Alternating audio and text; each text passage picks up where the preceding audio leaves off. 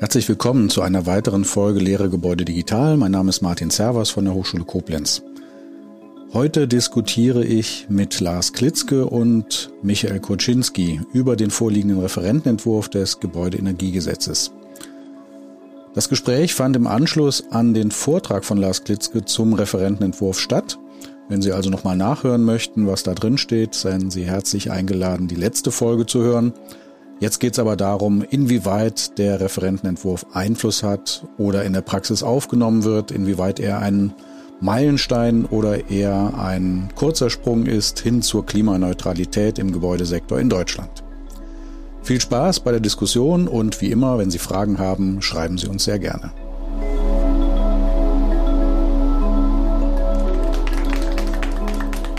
Ja, äh, lieber Lars, vielen Dank für den Vortrag zum GEG ja, eigentlich war es, der spannende Teil fand ich kam hinten, aber eigentlich war es ja ein Vortrag äh, vom aktuell vorliegenden Referentenentwurf, GEG 2324. Ähm, das hat ja lang genug gedauert. Ähm, wer das sich nochmal anhören will, kann das ja gerne im Vorfeld tun. Ich darf außerdem noch begrüßen, ähm, neben dir, Lars, den Herrn Michael Koczynski aus dem Hause Carpus kann sich auch eine ganze Podcast-Folge von dir mit dir anhören, äh, was deine Biografie ist. Insofern herzlich willkommen. Auch lieben Dank an das Carpus-Team, dass wir hier zu Gast sein dürfen. Das ist viel größer und bequemer als bei mir zu Hause. Und auf dem Rastplatz wäre auch doof gewesen. Also insofern vielen lieben Dank, dass wir zu Gast sein dürfen. Ja, ich mache mal einen Aufschlag. Ähm, wir haben lange auf diesen Referentenentwurf gewartet. Ich denke mal, dass er früher gekommen wäre, wenn die geopolitischen Ereignisse sich nicht überschlagen hätten, wenn Corona nicht gekommen wäre. Ähm, denke ich, werden wir, äh, hätten wir das vielleicht vor zwei Jahren schon mal bekommen, Referentenentwurf war ja vielfach angekündigt. Und ähm, es soll ja sozusagen ein nächster mh, hm, Zwischenstopp, ich will es gar nicht Meilenstein nennen, weil dafür ändert sich aus meiner Sicht gar nicht so viel ähm, sein, hin zu dem, was du auch am Ende beschrieben hast, das EU-Ziel Klimaneutralität, wo, wann auch immer man das verortet. Also es unterscheidet sich ja ein bisschen im Neubau, im Bestand, öffentliche, private Gebäude. Ähm, ist es das? Ist es der, der Zwischenschritt, auf den alle gewartet haben? Das, der aktuelle GEG-Referentenentwurf, der ja dann ähm, ja, vielleicht Anfang nächstes Jahr vielleicht in Kraft treten wird? Könnte mir vorstellen, dass vor der Sommerpause noch das, äh, die offiziellen Kanäle passiert. Und dann wird es veröffentlicht und dann hat man eigentlich immer so drei Monate mindestens Übergangsfrist, also 1.1. oder Herbst diesen Jahres. Ist es der Schritt, auf den alle so gewartet haben? Es ist der notwendige Zwischenschritt. Ich habe es eben versucht zu formulieren, dass wir gerade bei der Heizungsanlage ja Investitionsentscheidungen treffen, die durchaus einen längeren Zyklus oder eine Dekade mit berühren. Und wir haben keine fossilen Energien. Öl, Gas, Kohle sind obsolet. Wir müssen uns mit den erneuerbaren Energien auseinandersetzen. Und ich glaube, die Notwendigkeit ist jedem bekannt und bewusst. Also brauchen wir auch die Planungssicherheit und den gesetzlichen Rahmen, damit alle Akteure, die daran beteiligt sind, aus Handwerk, aus Industrie, aber auch aus der planen und beratenden Zunft, sich darauf einstellen können. Ich möchte wissen, was ich heute plane und morgen auch noch Bestand hat. Und wenn ich jetzt eine Zielvorgabe bekomme, Klimaneutralität, Qualität und das auch so ein wenig fassen kann und das zum Beispiel im ersten Schritt mit 65 Prozent erneuerbaren Energien bei der Heizung, ist es ein notwendiger, aber nicht der letzte Schritt, den wir gemeinsam gehen dürfen bei den Gebäuden. Jetzt weiß ich ja, wo wir zu Gast sind. Ähm, insofern weiß ich, dass eben mindestens drei Personen hier in dem Raum bei Wohngebäuden eher an das private Eigenheim vielleicht gedacht haben, nicht so sehr ähm, beruflich. Ich überspitze es jetzt ein bisschen. Also inwieweit ähm, adressiert das GEG denn überhaupt nicht Wohngebäude ausreichend? Aus, aus deiner Sicht vielleicht auch, Michael. Ähm, ja, ich finde es schon ausreichend, aber ich möchte trotzdem nochmal auf das, auf das Wohngebäude zu sprechen kommen, weil ähm, da kann ich eigentlich nur zustimmen, ähm, dass da durch diesen Gesetzesentwurf jetzt, wenn es zum Gesetz wird, dass da auch ein gewisser äh, Druck ausgeübt wird, den ich auch für notwendig halte. Ich habe viele Anfragen auch von meinem eigenen Bruder bekommen. Ähm, kann ich nicht eine Wärmepumpe implementieren in mein Wohngebäude? Natürlich kann er das. Er muss sich ein bisschen umstellen, mit gar nicht so viel, vielen Maßnahmen. Es ist wirklich so, dass er ein, ich nenne es immer, äh, er wohnt nicht in einer Menschensiedlung, sondern relativ weit im Wald. Ne? Aber egal. Ähm, er hat ein altes Gebäude, er kann es dämmen, er müsste es noch nicht mal dämmen. Er müsste zum Beispiel eine Wandheizung implementieren und sich ein bisschen umstellen, die Grundwärme über eine Wärmepumpe zur Verfügung stellen. Ich glaube, ähm, das geht auch sehr effektiv. Und dann zu sagen, okay, dann brauche ich noch einen Spitzen. Dann bin ich bei diesem Prinzip, 65 Prozent decke ich dann über die Wärmepumpe ab und den Rest über einen Spitzenleistungskessel von mir aus. Er hat immer noch einen Ölkessel, will aber auf Dauer weg von dem Ölkessel. Also äh, in letzter Zeit kommen viele Fragen natürlich äh, auch an uns, Energieexperten herangetragen, wo es heißt, was kann ich tun? Ich will weg von dem Gas und von dem Öl. Das geht ja sogar im Moment einen Ruck durch die Gesellschaft, habe ich so das Gefühl. Also insofern, jetzt nochmal zu der Frage, die du gestellt hast, Martin. Ähm, natürlich werden die Nicht-Wohngebäude auch äh, implementiert im Gesetzesentwurf. Und das wird nochmal umso spannender bei Nicht-Wohngebäuden, weil mh, mm, es gewisse Hürden gibt, um das mal so zu sagen, diesen Gesetzesentwurf auch zu erfüllen. Mhm. Natürlich auch bei Wohngebäuden, aber ich glaube noch mehr bei Nicht-Wohngebäuden. Ja, also ich würde es auch gerne trennen, weil ich, ich kenne die Probleme ja gerade bei Nicht-Wohngebäuden. Ähm, vielleicht aus meiner Sicht jetzt, ähm, jetzt bin ich auch schon ein bisschen weg aus der Planung. Also das Problem, ich, ich nenne es mal Problem, bei der Umsetzung oder Erfüllung der Vorgaben ähm, kam dann eigentlich auf, als man sich vom reinen Referenzgebäudeprinzip verabschiedete, weil man nur noch eine pauschale Unterschreitung formuliert hat. Ja, bis dahin hatte man ein mehr oder weniger gut passendes äh, Kochrezept, wie man quasi ein Gebäude kreieren kann, was die Gesetzesanforderungen einhält. Wenn ich das genauso gebaut habe, dann war alles gut. Ne? Und hier und da hat man immer ein bisschen was besser gemacht. Ähm, und durch diese pauschale Unterschreitung hat man jetzt ein mehr oder weniger größeres Thema bei Nichtwohngebäuden. Also das, das war so das aus meiner Wahrnehmung damals ähm, so ein Schritt, Einerseits hat es natürlich die, die Planungsfreiheit auch geöffnet, zu sagen, wie erreiche ich jetzt diese Unterschreitung von 25 Prozent primärenergetisch gegenüber Referenzgebäude. Ähm, andererseits können die 25 Prozent mal mehr oder weniger schwer zu erreichen sein. Ähm, aber vielleicht, vielleicht thematisieren wir es dann nochmal später, denke ich auf jeden Fall, wenn jetzt die weiteren Verschärfungsstufen kommen. Also wir haben sie ja aktuell, das wird ja kommen, das ist ja auch keine Überraschung mit dieser äh, mit diesem Faktor 0,55 statt 0,75. Das ist ja eine deutliche, ein deutlicher Schritt.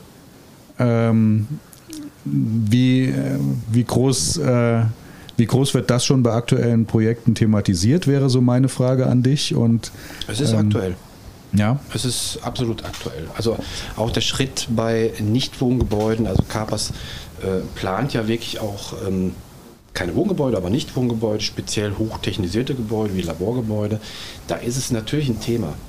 Ähm, es ist ein Thema, ich fasse es mal kurz zusammen, weil es geht immer um die, um die Machbarkeit einer Wärmepumpe ist immer einsetzbar. Ist klar. Wenn wir vom Neubau sprechen, Wärmepumpe ist einsetzbar. Ähm, besser noch Geothermie, ist aber nicht unbedingt immer, immer möglich, ein Geothermiefeld aufzumachen sozusagen. Ähm, ich kann an den Effizienzen schrauben. Die Effizienzen bei den nicht gewohnten Gebäuden, bei den hochtechnisierten, liegen natürlich viel in der Haustechnik. Da kann ich noch wirklich alles ziehen, was geht.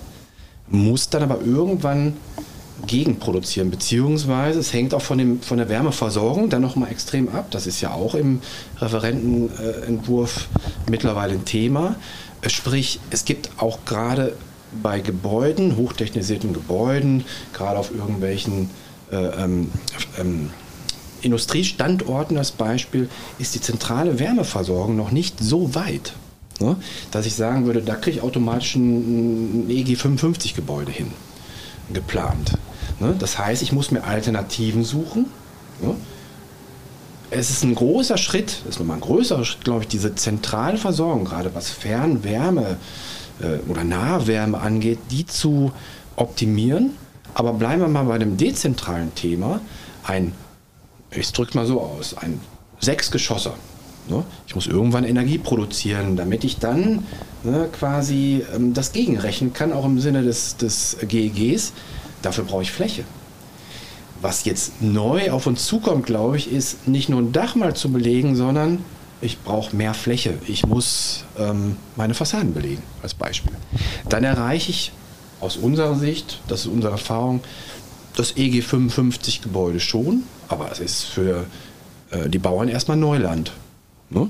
Ich muss eine Fassade womöglich aktivieren oder ich darf gar nicht mehr an die zentrale Versorgung ran, sondern ich muss mich selber, ich muss effektiver werden, dezentrale Lösungen müssen her. Also da ist schon jetzt durch das EG 55 Niveau gibt schon einen Umschwung. Und wenn ich mal in die Zukunft blicke, EG 40 Gebäude, ähm, es wird, es wird echte Herausforderung, gerade bei hochtechnisierten Gebäuden das EG 40 Gebäude zu erreichen. Es wird, es wird funktionieren, aber es ist eine Herausforderung.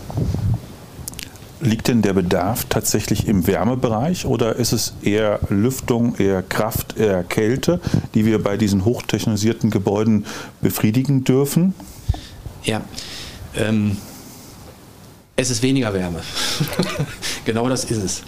Also der Energiebedarf liegt aus unserer Sicht gerade bei Laborgebäuden als Beispiel, mhm. einmal ein Beispiel rausgepickt, äh, bei einem achtfachen Luftwechsel, den ich ja quasi ähm, ja, vorschriftsmäßig auch einhalten muss, ähm, da liegt der schon relativ hoch, der Lüftungs, äh, nicht der Lüftungswärmebedarf, aber der Lüftungsstrombedarf. Der Wärmebedarf ne, durch die Wärmerückgewinnung reduziert sich. Der Kühlenergiebedarf ist auch recht hoch. Ich muss ja Prozess, teilweise habe ich ja, laufende Prozesse und ich muss kühlen. Also da ist es ein Gesamtsystem aus unserer Sicht. Ähm, ich muss viel an der Haustechnik optimieren. Das ist wirklich ein wichtiger Punkt. Und dazu auch nochmal auch wieder einen Ausblick, hätte ich eben auch die Frage stellen können oder eine Anmerkung äh, nennen können. Ähm, es gibt diesen Punkt, den ich gut nachvollziehen kann im Wohngebäude, ähm, dass ich sage, ich habe eine Art Passivhaus, ja, in dem ich meinen Wärmebedarf sehr weit runterfahre und ich habe einen Minimalbedarf durch ein paar Kerzen anzünden, würde ich mein Gebäude heizen können. Finde ich super, die Idee. Also die Idee des Passivhauses. Und dass ich dann sage, zum Beispiel mit Infrarotstrahlungsheizung, äh, ne, ganz effektiv an Ort und Stelle eingesetzt, super. Das funktioniert natürlich bei Nichtwohngebäuden, hängt davon ab, funktioniert nicht mehr. Also ich kann mir das auch nicht vorstellen, im Sinne der Effizienz, dass wir mal vorschlagen würden, eine Stromdirektheizung für ein Laborgebäude. Ähm, ähm, wenn wir es äh, sanieren würden, weil ähm, die, die, ähm, allein der Lüftungswärmebedarf ist noch so hoch, dass ich damit nicht hinkommen würde. Aber die Idee, je nach Gebäudetyp, ne, finde ich die Idee prima. Ja, das ist so eine kleine Anekdote dazu. Aus gegebenem Anlass habe ich mich genau damit beschäftigt. Ähm, die Idee ist uralt. Ne? Also das ist, geht noch weit, weit mehr in die Vergangenheit als Passivhaus. Ähm, das war so Ende der 60er Jahre ähm, kam das auf, diese Idee dieser wohltemperierten Gebäude, so nannte man das damals, ähm, dass das Gebäude als, als Environment zu begreifen und zu sagen, ich, ich versuche ein Segelboot zu kreieren, was möglichst ohne Motor auskommt. So, das, das entwickelte sich dann weiter. Äh, natürlich Passivhaus als Zwischenschritt oder auch von, von Baumschlager Eberle das Haus, was naja, ohne Heizung, sagen sie, auskommt. Nicht so ganz, aber ähm, das sind ja alles die Sachen. Aber ich habe dann eben ja nur das Gebäude sozusagen oder der Mensch im Gebäude ähm, betrachtet und sobald Prozesse dazukommen ähm, und auch Licht durchaus, also auch Licht werde ich ähm, ja nicht äh, reduzieren können. Ich muss es produzieren dann an anderer Stelle natürlich wieder und effizient bereitstellen. Ähm, das wird dann schon spannend zu sehen, ob die Gebäude dann weiß nicht, ich formuliere es mal provokant, ob die rausgenommen werden aus der Verpflichtung, klimaneutral zu werden, oder ob man die, die Spielregeln anpasst. Also ich sage mal als Stichwort Primärenergiefaktor. Also ich kann natürlich, äh, jetzt überspitze ich, ne? also wenn ich Primärenergiefaktor äh, 0 für Strom habe, hätte, dann muss ich wiederum nichts am Bedarf machen. Ja? Also dann erzeuge ich ja quasi, äh, habe ich ja klimaneutral zur Verfügung die Energie dann wiederum. Ähm, also in welche Richtung das gehen könnte, wäre auch spannend. Ja, und noch eine Frage diesbezüglich auch. Also ist eine Verständnisfrage. Ich beschäftige mich sehr seit geraumer Zeit mit dem Thema Energie im Gebäudebetrieb oder ähm, mit Energiekonzepten. Die Klimaneutralität eines Gebäudes ist für mich immer noch ein Fragezeichen. Ich weiß, ne, dass es definiert ist für Wohngebäude indem ich sage, ja, es gab mal früher schon so Ansätze vor zehn Jahren, indem ich sage, ja, klimaneutraler Betrieb plus ein gewisser Haushaltsstrom, der dazugerechnet wird. wie ist es bei einem Nichtwohngebäude? Das habe ich mich auch schon gefragt.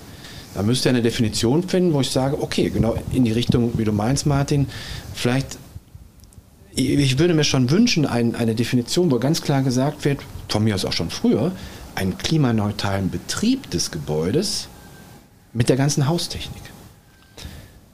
Ohne Prozesse, weil die Prozesse sind ja sehr, sehr unterschiedlich. Klimaneutral kann ich dann werden, indem ich gegenproduziere. Das ist meine Sichtweise. Ich kann den Prozessenergiebedarf irgendwann nicht mehr reduzieren. Das heißt, ich muss gegenproduzieren. Erneuerbare Energien. Einfachste Lösung natürlich Photovoltaik erstmal.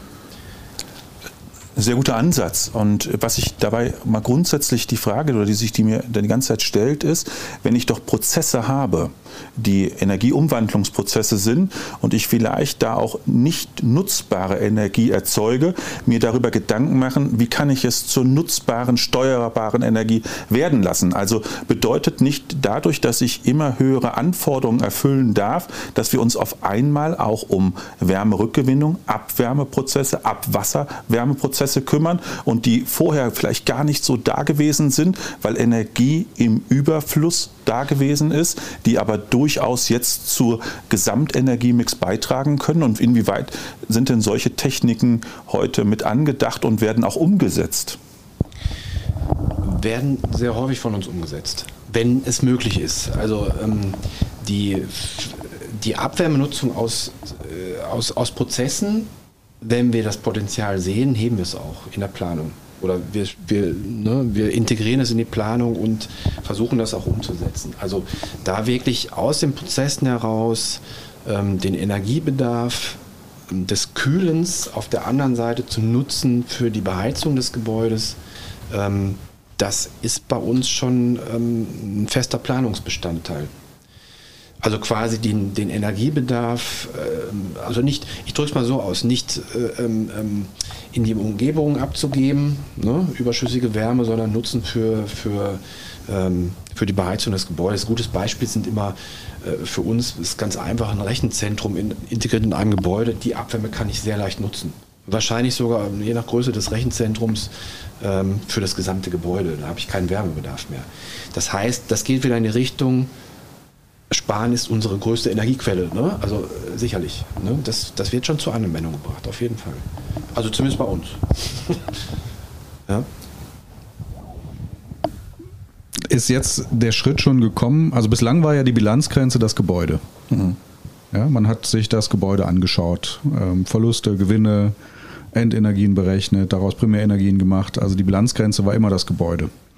Sie war, hatte schon so ein bisschen die Fühler ausgestreckt über die Primärenergiefaktoren in die angrenzenden Systeme und Prozesse, aber eigentlich war die Bilanzgrenze das Gebäude. Jetzt springen wir zwei Kapitel weiter in die Zukunft und, und sagen, naja, unsere Idealzukunft sieht so aus, dass wir sehr regenerativ die Energie bereitstellen. Das wird ein strombasiertes System sein. Hat ja auch die Leopoldina gesagt, jetzt aktuell. Ist jetzt auch nicht wirklich eine Überraschung.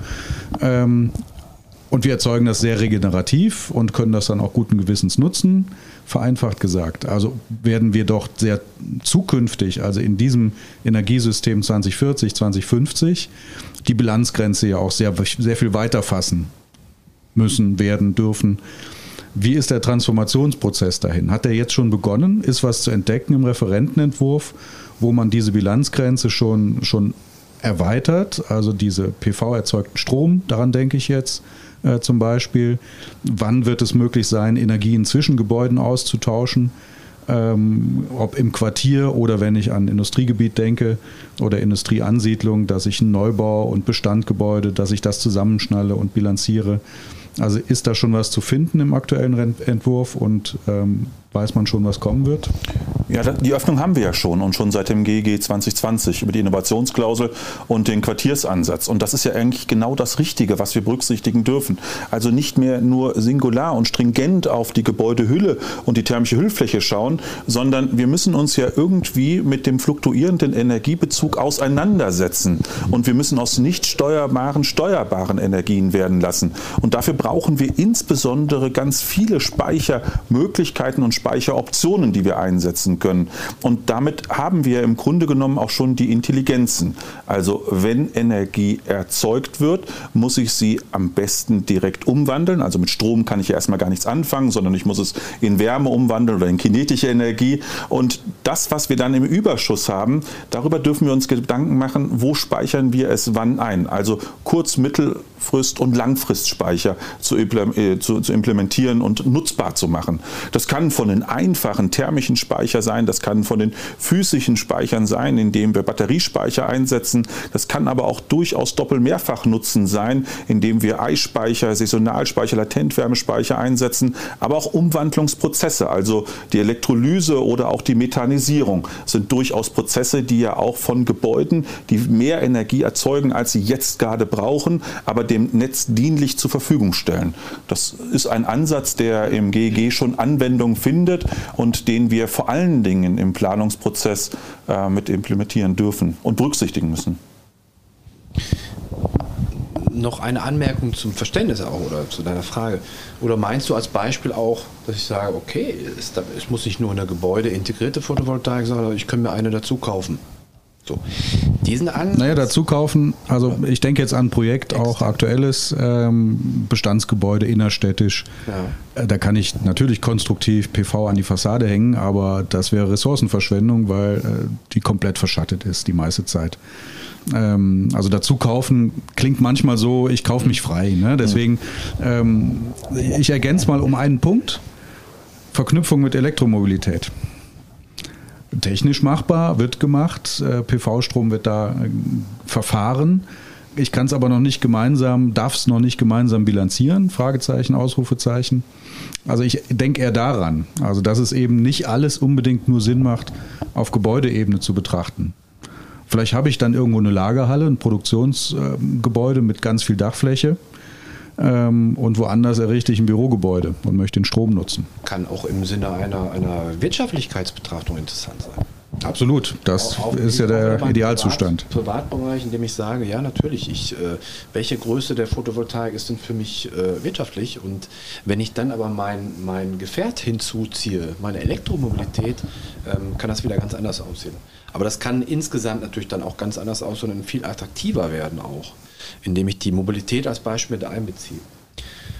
Ähm, aber ein kleiner, kleiner Widerspruch wäre für mich so zu sagen, ähm, ja, vielleicht verstehe ich es auch falsch, ne, wenn ich sagen würde, ich beziehe andere Sachen mit ein. Erstmal geht es um das Gebäude und ich glaube, es ist wichtig, dass, naja, ich könnte es, ich habe das Gefühl, es könnte auch eine Verweichlichung dann stattfinden. Also als Beispiel EG40-Gebäude, habe ich ja gesagt, eine Herausforderung für Laborgebäude. Wenn ich jetzt sagen würde, ja, aber es ist auch zulässig, dass ihr von mir aus das kompensiert durch eine hm, äh, keine Mietung einer Photovoltaikfläche und macht das extern. Ja, oder ich, oder ich weiß nach, dass ich einen Ökostromtarif habe. Ja, also das wäre ja auch eine ganz einfache Sache. Ja, der Nachweis, also um da Druck auszuüben auf, auf äh, das Thema ähm, regenerative Energienproduktion, finde ich das gut. Aber da könnte auch wieder dann die Effizienz des Gebäudes vernachlässigt werden. Also nämlich so, ich kann es ja kompensieren.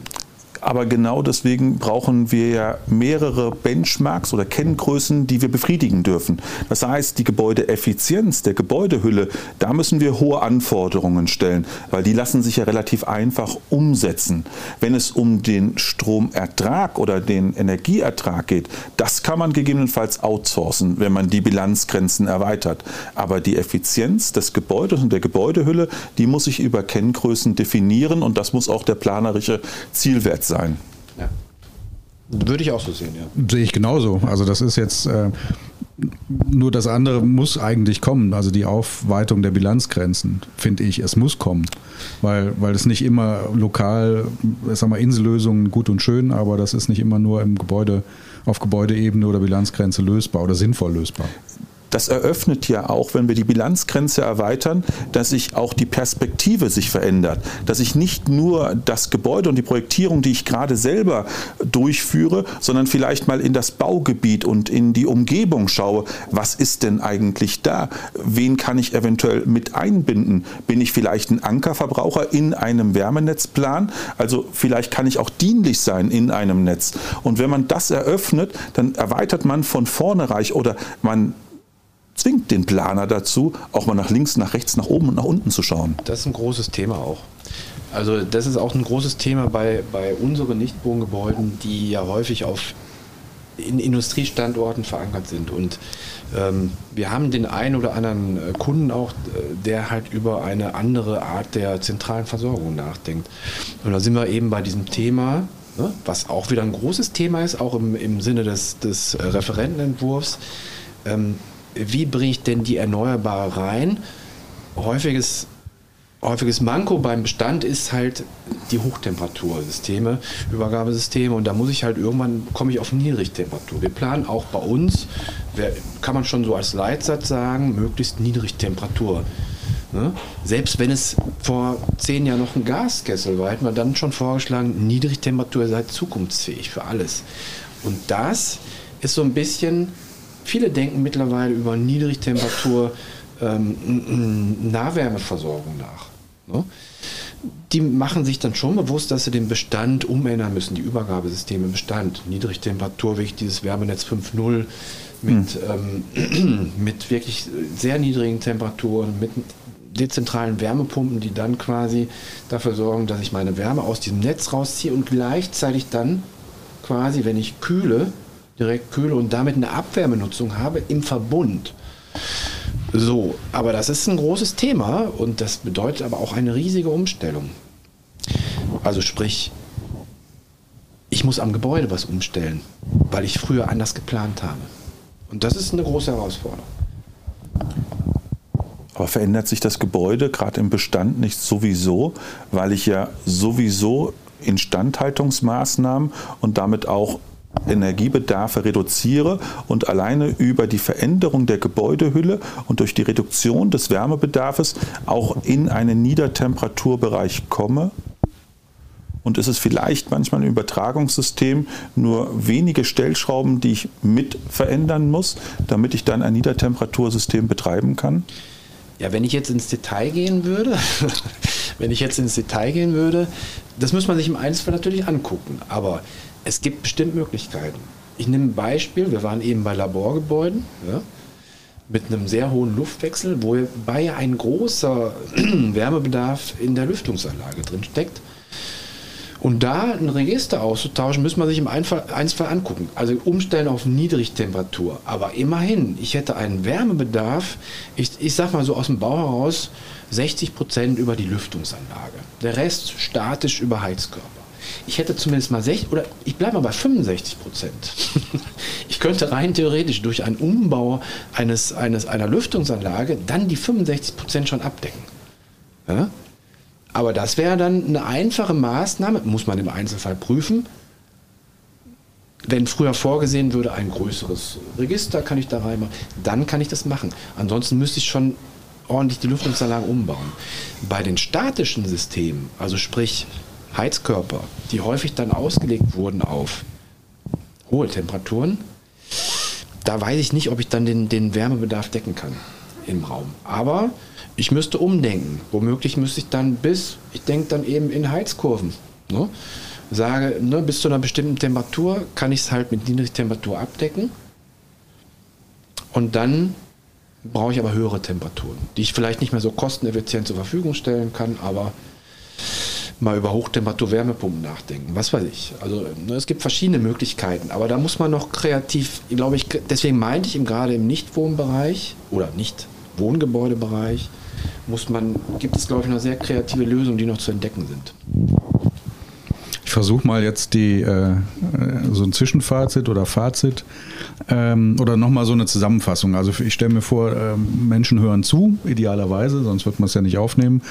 Ähm, wir haben jetzt so einen ersten Zwischenschritt. Der nächste kommt recht bald. Also angedacht ist es ja quasi zwei Jahre später, ein Jahr, zwei Jahre später. Ähm, muss gucken, dazwischen sind, glaube ich, nochmal Wahlen. Das verschiebt die Sache meistens so ein bisschen. Aber wenn ich in der Welt meiner Kinder denke, der Termin für die Klassenarbeit steht eigentlich. Also der Termin der angedachten Klimaneutralität steht, der bleibt. Erstmal. Ne? Also der, Zeit wird, der Zeitraum wird einfach immer knapper. Ähm, was sind denn, also Wohngebäudebereich, technologisch kriegen wir hin, haben wir im Griff. Ja, alle nicken. Ähm, so, es gibt immer Gebäude, die nicht gut ins, ins System passen. Aber ich sage mal so, diese 80-20-Betrachtung, ich äh, glaube, das ist so, äh, kriegen wir hin. Wenn ich jetzt mal so die nächste Kategorie aufmache, der Bürogebäude, Verwaltungsgebäude, technologisch kriegen wir auch im Bestand hin. Ich, ich kriege alle Gebäude hin. Ja, ja. Durch, durch eine, natürlich. Ne, hängt immer davon ab, wie viel ich umstelle. Ich kriege jedes Gebäude eigentlich auch saniert, energetisch optimiert. Natürlich. Die Übergabesysteme werden angepasst. Ich kriege das mit jedem Gebäude hin. Wenn ich jetzt auf die Zeit gucke, Ja. also das ist jetzt so die, die Frage, die ich jetzt bei Bürogebäuden, Verwaltungsgebäuden einfach mal Mhm. hinten dran klemmen will. Ähm, laufen die Leute schon los? Ist es schon so, dass im Büroverwaltungsbereich sind ja auch viele oder einige öffentliche Gebäude damit gemeint, laufen die in der richtigen Geschwindigkeit schon los? Weil ähm, wir haben eben gehört, Wärmepumpen, Hochlauf, also wir müssen ja schon einiges umstellen. Ähm, angefangen bei Maschinen, Menschen, die es montieren, Menschen, die es planen, ähm, Investitionen. Also ist das für diesen, ich sag mal, für diesen aus meiner Sicht einfachsten Nicht-Wohngebäudebereich der Büro- und Verwaltungsgebäude, ähm, wie ist da das, die Erfahrung?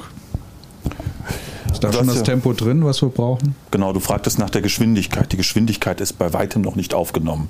Wir müssen die PS auf die Straße bringen. Darum müssen wir uns bemühen. Und öffentliche Hand hat Vorbildcharakter. Also das sind die Gebäude, die wir zuerst adressieren dürfen. Also wenn Politik formuliert, dass wir Gebäudeflächen aktivieren sollen, dass wir Dächer mit Photovoltaikanlagen belegen dürfen sollen, dass wir seriell sanieren, dass wir mit guten Beispielen vorangehen, dann sind es insbesondere die öffentlichen Gebäude, die eine Vorreiterfunktion aufnehmen dürfen und die dann auch Vorbild sein dürfen in dem Gesamtkontext. Und dann kriegen wir auch Geschwindigkeit. Es sind ja durchaus viele Gebäude, die in öffentlicher Hand sich befinden. Ja, ich, ich bin auch der Meinung, dass die Geschwindigkeit längst noch nicht da ist. Also, ich würde es mal so ausdrücken. Ähm, bei einem Umbau wird nicht freiwillig unbedingt in energetische Betrachtung äh, mit einbezogen. Wir sind dafür da, wir äh, klären da auch gerne auf.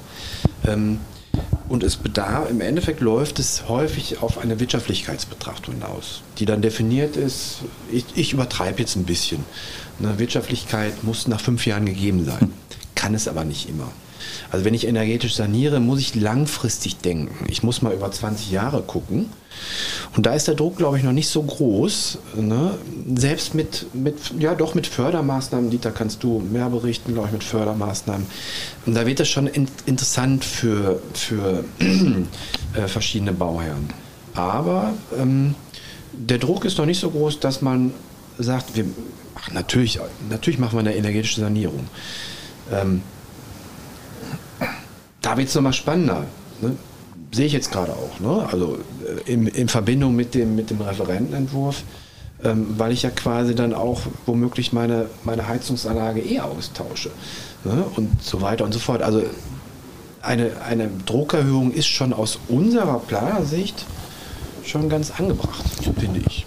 Also das Tempo, um das Tempo wirklich zu beschleunigen. Ich glaube, der Katalysator ist der 24.2. gewesen. Wir haben bei öffentlichen Gebäuden nie den Kostendruck erlebt, energetische Sanierungsmaßnahmen durchzuführen, weil wir halt immer alles der Wirtschaftlichkeit, der Amortisation und dann noch einer sehr kurzfristigen Zeitraum unterlegen waren. Heute haben wir auf einmal eine Situation, dass es nicht nur um stetig steigende Energiebezugspreise geht, sondern dass wir auf einmal auch eine Energieversorgungsunsicherheit haben. Also wie gehen wir um, wenn wir keine Energie Energie mehr bekommen.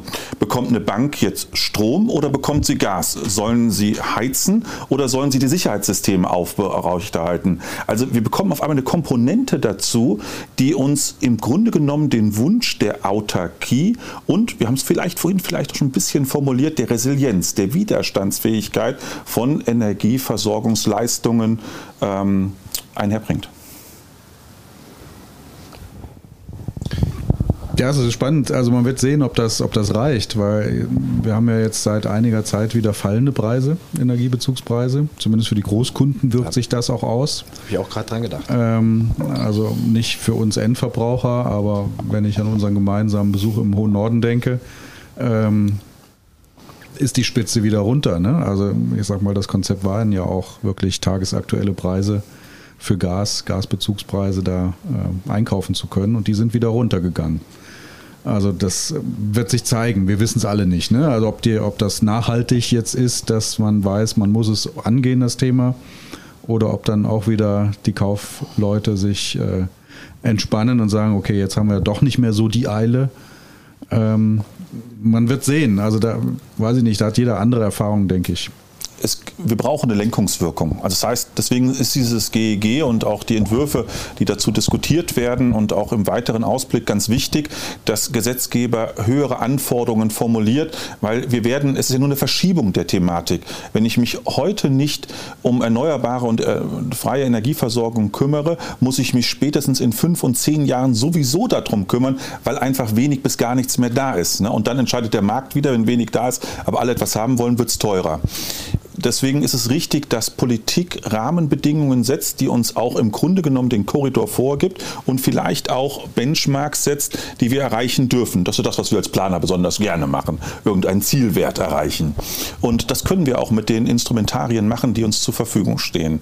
Und auf der anderen Seite wollen wir doch eine gewisse Energiesouveränität erreichen. Und das liegt in den erneuerbaren Energien. Und alleine durch die Verwendung erneuerbarer Energien müssen wir uns auch als Planer durchaus interdisziplinär zusammensetzen. Es geht nicht nur um die Gebäudehülle, nicht nur um die Erzeugung, sondern es geht ja um einen Transformationsprozess in der gesamten Energieentwicklung und in Energiesystemen. Und eins darf man doch an dieser Stelle feststellen. Die Technik ist da, die Technik ist erprobt. Wir, wir haben viele gute Beispiele, wo wir energieautarke Versorgung realisiert haben und auch gewährleisten können. Also wir brauchen es doch bloß zu adaptieren. Es dient doch schon derzeitig als Blaupause. Das, was ich immer als Hindernisgrund sehe, ist eigentlich die administrative Seite, Verwaltung, Regularien, also dieses, was wir eben andiskutiert haben, bidirektionale Ladung über die Sektorenkopplung, E-Mobilität mit in die Energieversorgung und Speicheroptionen reinzusetzen. Die Technik ist da. Das Problem ist, dass ich es nicht so einfach machen kann. Oder noch einfacher ausgedrückt, ich baue mir eine Photovoltaikanlage, habe Stromüberschuss und ich setze den Stecker einfach zum Nachbarn gegenüber und sage, nimm das doch, es ist doch da. Und da müssen wir Vereinfachungen, Simplifizierungen erreichen, damit wir auch eine Massenanwendung bekommen. Letzte Runde würde ich sagen. Wie sieht denn das äh, Gebäude, das Büro, was, was nehmen wir? Nehmen wir ein Bürogebäude? Labor ist, glaube ich, zu speziell. Ähm, tut mir leid, Michael, äh, ist zu speziell. Ähm, wie sieht es denn aus, das klimaneutrale Bürogebäude? Welche Techniken kommen neu rein. Wir hatten ja schon skizziert, also den Bedarf möglichst weit reduzieren natürlich, klar. Ähm, Abwärmenutzung, Gebäudehülle verbessern und so weiter und so fort. Ähm, sieht, das, sieht das ganz anders aus als das, was wir eh schon bauen? Was ist, was ist das Neue daran? Ich hoffe, wen, ich grätsche nicht da rein und es wird wirklich die letzte Runde, weil ich mache nochmal ein kleines Thema auf, das Thema der Ökobilanz. Mhm. Was ich sehr spannend finde, weil das ist gerade bei beim Bürogebäude von meinem Gefühl aus, von meinem Erfahrungshorizont aus, ist es da nochmal spannend. Als Beispiel, wie stark darf ich da dämmen? Was ist noch ökologisch sinnvoll? Weil ich bin ja irgendwann an der Grenze, wo ich sage, das, das, das, das noch mehr draufpacken von Dämmung lohnt sich da nicht mehr. Ökologisch, es muss ökologisch sein. Ähm, da sind wir bei Nachhaltigkeitsthemen, der Christian auch schon. Ähm, recycelbar, ne, dieses Cradle-to-Cradle-Prinzip. Das sind so Zukunftsthemen. Wenn ich ans Thema Energie denke, Energieversorgung, würde ich sagen, gut, gute Gebäudehülle. Ich bin bei gut, ich mache mal ganz konkret, gute Gebäudehülle. technologisch momentan auch nochmal, das kommt viel auch von den Bauherren, die wollen Strom, stromgeführte Systeme. Okay, bin ich bei einer Wärmepumpenlösung. Effektive Haustechnik, nicht so viel Technik, nicht übertechnisiert, aber ich ähm, alles, was passiv geht, eine adäquate Kühlung von mir aus. Da bin ich aber wieder beim Wasserverbrauch, was wieder auch äh, negativ ist. Aber alles, also wenn das Thema Effizienz geht, Energieeffizienz, alles Mögliche tun, um passiv Energiebedarf zu reduzieren. Ja? Muss wieder das, den Satz finde ich echt gut. Sparen ist unsere beste Energiequelle oder ne? So und dann zu sagen, ich muss dann aus meiner Sicht gegenproduzieren. Ich muss selber am Gebäude regenerative Energien erzeugen. Ich bin auch ein Fan von Bienen auf dem Dach, aber ich würde dann nur vielleicht, also wenn es geht, eine kleine Windkraftanlage, so ein bisschen auch, ne, würde ich mir wünschen zumindest. Photovoltaik und ich glaube, wir werden nicht um fassadenintegrierte Photovoltaik rumkommen. Und Speichersysteme, ne? sinnvoll, auch das wirtschaftlich zu betrachten und mhm. es zu optimieren. Speichersysteme. Speichersysteme auch, ein, auch ein wichtiges Thema. Ja. Also so könnte es aussehen. Also wirklich, wo ich sage, mit dem Bürogebäude im Betrieb energieneutral, das ähm, ist auch, glaube ich, machbar. Lars, wann kommt der Schritt zur Lebenszyklusbetrachtung? Der ist schon da. Also wir bekommen ja jetzt aus den BEG-Förderungen schon die Nachhaltigkeitsklassen. Und im Nichtwohngebäude begleitet uns das ja schon eine längere Zeit und im Neubau. Und wir bekommen im Laufe des Jahres auch für die Bestandsgebäude die Nachhaltigkeitsklassen. Und das führt bei uns Planern dazu, dass wir ganzheitlich integral planen dürfen, dass wir also Ökobilanzen erstellen, dass wir uns nicht nur mit den Emittenten, die wir aus dem Betrieb haben, sondern das auch, was wir an Materialien, an Rohstoffen einsetzen und vielleicht, und das mag im, gerade im Sinne der Nachhaltigkeit häufig vergessen werden, dass wir uns auch ganzheitlich mit dem Gebäude beschäftigen. Wenn wir heute vom Bürogebäude sprechen, ist es vielleicht morgen ein Wohngebäude oder irgendeinen anderen Nutzungszweck, den wir einsetzen, also Flächensuffizienz.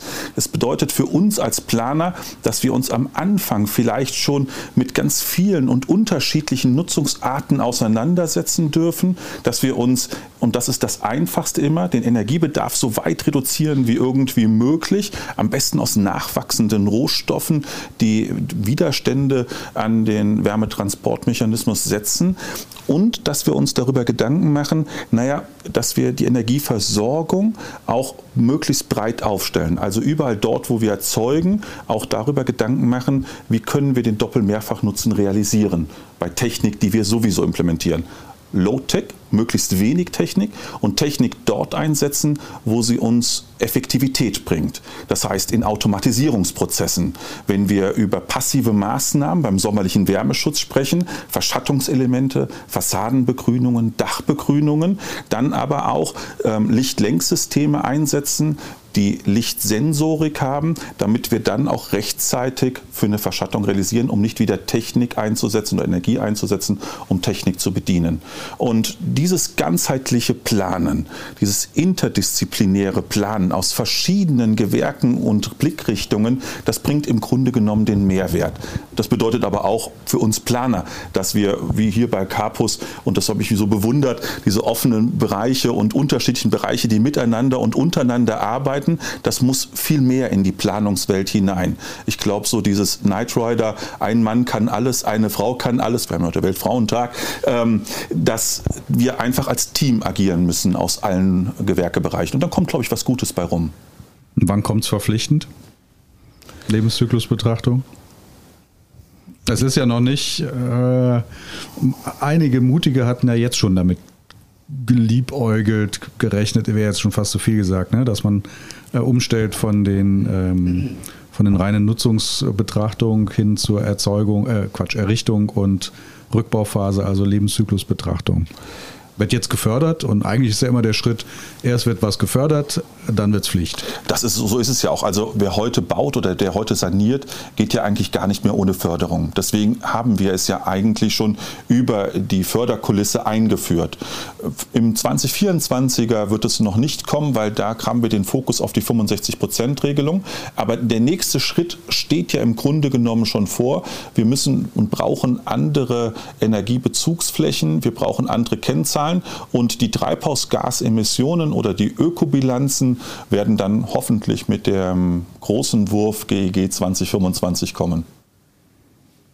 Womit wir direkt, ähm, ich würde wirklich sagen, für heute erstmal ein Komma setzen können, kein Punkt, ähm, und direkt beim nächsten Thema sind. Hier gucke ich dich an, Christian. Also Nachhaltigkeitsbetrachtung, DGNB ist ein Beispiel dafür ähm, und dann auch äh, den Blick irgendwie nach vorne werfen. Ich hoffe, es war nicht zu konfus. Ich weiß nicht, gibt es Fragen aus dem reichlich vorhandenen Publikum hier?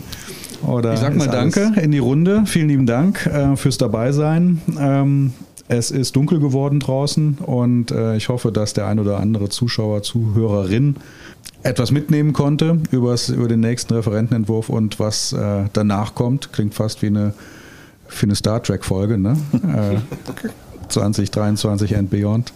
Ähm, wünsche einen schönen Abend. Vielen Dank fürs Zuhören, Zuschauen. Bis demnächst. Tschüss.